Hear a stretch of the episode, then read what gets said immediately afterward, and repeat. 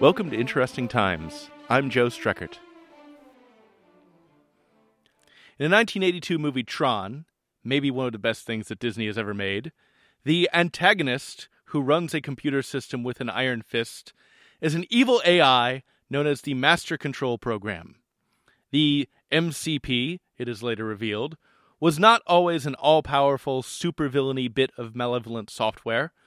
No, Tron's principal bad guy started his life as a humble chess-playing program and worked his way up. And that makes sense thematically. The MCP, he's a dastardly, scheming supervillain, and chess is a thing that we think of as a smart people activity. It is a signifier and byword for intelligence and calculation. When we think of a machine achieving some kind of intelligence, we oftentimes think of it as playing chess, like Data in Star Trek, for example. And in 1770, an inventor named Wolfgang von Kempelen revealed an 18th century version of the Master Control Program, or Data from Star Trek playing chess, to the court of Marie Theresa of Austria. Von Kempelen brought out a machine that, he said, was capable of thought, strategy, and chess playing. And spoiler, it's a hoax. Don't get your hopes up. Just putting that out there. Von Kempelen started his show in a manner familiar to lots of stage magicians. He brought out a machine, a table, with a mannequin attached to it. A mannequin dressed in Turkish robes with a turban, holding a large pipe. He had a mustache and a goatee. And Von Kempelen said that he was attired in the manner of an oriental sorcerer. He opened up the cabinet in the machine, showed off the gears and the various mechanisms inside, assuring the crowd that there was not, in fact, a person hiding within the Turk. Then he'd turn it around, it was on casters, open up more doors, just like a magician saying, "Look, there is nothing up my sleeves." Also, there's probably a master's thesis or two digging into the complex and maybe sort of weird racial, ethnic, and religious politics of why Van Kempelen chose to dress his contraption in the matter of a, quote, oriental sorcerer, which, when you think about it, is sort of weird and off-putting, but that is beyond the scope of this podcast. The machine, it appeared to play chess very well. At Marie Theresa's court, it did not seem to have a problem defeating its various challengers. And it could also do this neat chess trick known as the knight's tour, where you take a knight on the board and have it move to each square once and only once, covering the entire board. Try it. It's really difficult. I tried to figure out how to do it for this episode, and I couldn't. And in addition to beating people at chess, the Turk had all kinds of creepy robot mannerisms to it. It would tap its fingers if you took too long to make a move.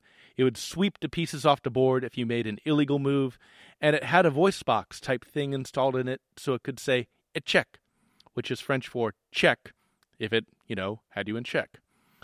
And the face and the head, they moved the expressions around in kind of a weird sort of uncanny valley kind of way.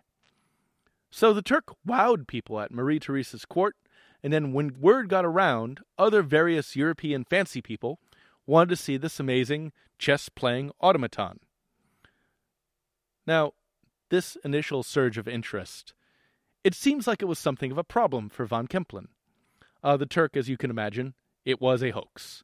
There was a human being inside of it. More on that later. I couldn't find any actual documentation on this, so this is speculation on my part. But I imagine that von Kempelen thought that he'd maybe wow the Empress in her court once, impress everybody, give them something to talk about, and then after that just bask in the glow of having a nifty reputation because of this great con he pulled off this one time. But no, suddenly there's demand, and people want him to take out the tour, and people want him to take the Turk on tour. He doesn't want to. He says, nah, it's nothing. He called it a, quote, mere bagatelle. And again, speculation on my part, but I wonder if behind the scenes von Kempelen was wondering how on earth he'd rig it so that he and the Turk's operator could travel about and no one would be the wiser. Von Kempelen, though, must have worked out all of the logistics because he did indeed take the Turk on tour throughout Europe, including to France, where it played Benjamin Franklin, who was an ambassador in France at the time. Most of it was around to various courts and the like, but during the tour, the Turk did spend a year in London, where von Kempelen exhibited for 5 shillings a gander, in sort of a sideshowy sort of fashion. And then the Turk had ended up in Schönbrunn Palace in Vienna for a number of years in storage. Von Kempelen died in 1804. He was 70 years old, and when he died, it appears that no one had really discovered the Turk's secrets. But the Mechanical Turk story is not over yet. Von Kempelen's son eventually sold the Turk, gathering dust in a Viennese palace, to Johann Nepomuk Mälzel, a musician and an engineer who had invented, among other things, a new kind of metronome. And Mälzel, interested in mechanical objects and such, was only too happy to take the Turk on tour throughout Europe and the U.S., where the Turk would fascinate luminaries such as Napoleon Bonaparte and Edgar Allan Poe. There is a famous anecdote about the Turk, which may or may not be true. I personally do not think this ever happened. It seems too neat and tidy to actually have ever been a real thing. But the story is that Napoleon Bonaparte, he was playing the Turk, and he attempted to make an illegal move in a game just to test the machine. The Turk moved Napoleon's piece back to where it had been. Napoleon tried the same illegal move again, and then the Turk just picked up Napoleon's piece and removed it from the board. The emperor then played the Turk for real and was amused when the machine beat him. I like that story, and I want it to be true, but I think it has the whiff of a tall tale about it. It was during the Turk's travels with Mälzel that the secret of the Mechanical Chess Player was finally revealed. I personally first learned about the Turk from a book by an author named Tom Standage called, appropriately, The Turk. In that book, Standage didn't reveal from the outset that the Turk was a hoax, and I, being a naive youth at the time, thought that I was reading a book about a real-life awesome clockwork 18th century robot. When I finally got to the part about how the Turk actually worked, it had a person inside, again, I felt ripped off and kind of wanted to throw Standage's book across the room, kind of like how you felt when you first probably read about the Red Wedding. So I hope that I'm not going to crush any dreams here, dear listener, because we're getting to the part of the podcast where I have to tell you that the Turk was in fact all an elaborate illusion. Lots of people wondered about how this thing worked, and plenty of folks, like Benjamin Franklin, were skeptical that the thing actually was a clockwork robotic chess-playing machine. They thought that it was being controlled in some form or fashion with magnets. That was a popular theory. Jean-Eugène Robert Houdin, considered by lots of folks to be the first modern stage magician, and a guy whom Houdini later named himself after, he speculated that the Turk was operated by a legless Polish war veteran who, because he didn't have any legs, could be nicely wedged into the box near all the machinery. Other people thought that it had a child inside, or a dwarf, or just a very small person. The Turk did, in fact, have several different operators. None of them, as far as I know, were legless. How it worked was the chess pieces that the Turk used had magnets on the bottom, which allowed the operator inside of the machine to look up to the underside of the board and see what pieces were where on the board. Also, all of the finger tapping, the expression making, and the board sweeping were controlled by the operator. The Turk was not a machine reacting to a human. It was a human reacting to a human via a machine. Also, whoever was inside the Turk could communicate with whoever was outside. On either side of the wooden cabinet, there were a pair of large brass wheels which displayed numbers, meaningless to outside observers, but a code between the operator and a showman. Von Kempelen never got caught, but a few folks did, in fact, glean the secrets of the machine when Mälzel was operating it, and Edgar Allan Poe hit the nail on the head in an essay called Maelzel's Chess Player, where he speculated that a man called William Schlumberger was operating the Turk. Poe wrote, quote, "There is a man, Schlumberger, who attends him wherever he goes, but who has no ostensible occupation other than that of assisting in the packing and unpacking of the automaton. The man is about the medium size and has a remarkable stoop in his shoulders. Whether he professes to play chess or not, we are not informed.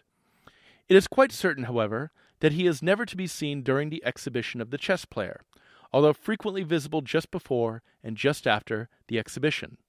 Moreover, some years ago, Mälzel visited Richmond with his automata, and exhibited them, we believe, in the house now occupied by Monsieur Bousseau as a dancing academy. Schlumberger was suddenly taken ill, and during his illness there was no exhibition of The Chess Player. These facts are well known to many of our citizens. The reason assigned for the suspicion of the chess player's performances was not the illness of Schlumberger. Inferences from all of this we leave without further comment to the reader. So, congratulations, Edgar Allan Poe. You have done admirable detective work in figuring out how the Turk works and who works it. Also, in Baltimore, a pair of kids saw Schlumberger coming out of the machine, so there's that. There you go. The Turk worked because it had a guy inside of it. I was disappointed when I learned that, but it's still a marvelous feat of engineering, performance, and misdirection. Nowadays, I admire the tricks that von Kempelen performed to mislead his audience. For instance, there was a small box on top of the Turk's cabinet that he'd sometimes fiddle with during performances, to make it look like he was doing mechanical upkeep-type stuff. He wasn't. It was purely there to just fake out the audience. And most of the fancy-looking gears inside the cabinet that he showed off at the start of the performance? The cabinet was designed with a sliding seat so that when the doors were open, Schlumberger, or whoever else was operating the Turk, could slide down out of the way below the doors, and then when the doors were closed, the dummy gears would all just fold up onto themselves, and the operator could hang out in the box and play chess. In 1838, Schlumberger died of yellow fever during a trip to Cuba. This was problematic for Mälzel, who suddenly didn't have anyone to operate the Turk. Mälzel himself died at sea that same year, which left a ship's captain in possession of one of the most famous illusions of all time. Eventually, the Turk wound up in a Baltimore museum, but it was destroyed in a fire in 1854. One witness to the fire is said to have remarked, "Through the struggling flames, the last words of our departed friend, the sternly whispered, oft-repeated syllables, Echec, Echec." I love that image of a robot being consumed by flame and saying check again and again as it dies. The Turk just wouldn't have been practical from a mechanical or computing standpoint.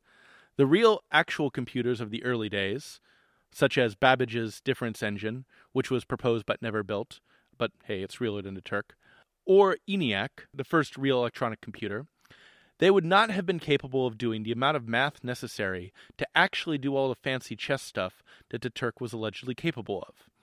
I totally get why the Turk was popular. I understand its allure completely. The idea of an old-timey robot who can outsmart humans is pretty cool, and we'd get there. The first AI to beat a human at chess was a computer named Maniac in 1956. Back in the era where vacuum tubes were still inside of computers, it defeated a novice player in 32 moves. Commercial chess-playing software became available in the 70s, and from there it was just one big slide into smart machines beating dumb humans at chess, most famously Deep Blue, the computer who beat Gary Kasparov in 1997. If you really wanted to, you could probably rig up a chess-playing computer like Deep Blue, or one of its even more powerful successors, with robot chassis and fancy clothes, to approximate the experience of getting beaten by the Turk. Someone should do that, by the way, if you haven't already. And the Turk is still known as one of the most famous automata of all time. It was the inspiration for a 1927 film, The Chess Player. It's shown up in all manner of fiction, and it lends its name to Amazon.com's Mechanical Turk service. But one thing that I got really curious about when researching this episode was whether or not a computer could actually hold all of the chess games capable of being played in its computer brains. And to that end, I decided to ask an expert about this sort of thing. A very good friend of mine, Joseph Barker, has a PhD in artificial intelligence, and he actually has spent a lot of time on games, whether they are solved or unsolved, and how strongly or weakly they are solved. And this is what he told me about whether or not it is possible to know of all conceivable chess games possible in the world. He said, quote, The problem space for chess is quite large. A famous estimate by Claude Shannon puts an upper bound of 10 to the 43rd power of unique legal states in chess, although I don't think there's a way to know the actual number without doing an exhaustive search, which is practically impossible. If a computer could generate 10 million states per second, it would compute 31.7 times 10 to the 28 years to generate every legal configuration of a chessboard, which is significantly longer than the lifetime of our sun. Checkers, which this is Dr. Barker talking, which I believe is the largest game solved so far, has around 5 times 10 to the 20th legal states. Chess is huge compared to checkers. A technical point, checkers, as with most solved games, is only weakly solved. That means that the optimal strategy is known if play starts at an initial configuration, the standard starting board. If you throw a random board at a computer, say you play part of the game manually and then you hand it over to the computer, the optimal strategy isn't known. If you know the optimal strategy for every legal board state of a game, then the game is strongly solved. I'm not sure what the largest strongly solved game is. Connect 4 is, for fun, strongly solved. Unquote. What I find so fascinating, though, is that modern technology, the real things that we have now, have far surpassed the Turk, which was a fraudulent wonder of the world during its time. There is now enough computing power in your smartphone for that machine to beat you at chess. That signifier of intelligence has become something that computers are now quite good at, and thankfully none of them have become the Master Control Program. What was once something that was only the domain of illusion and mystery has become, thanks to modern science and technology, a reality. No Mechanical Turk operator necessary. For related links of all shows, please go to interestingtimespodcast.com. We are entirely supported by our Patreon supporters, so please do go to interestingtimespodcast.com and click on Support IT on Patreon to become a supporter. We're on iTunes. Please do give us a rating and give us a review. Like us on social media. We're on Facebook, Twitter, Tumblr, all of it. Also on X-Ray FM, 97.1 and 107.1 FM on Thursdays. Check us out. Thank you, guys. I'll see you all next week. Bye.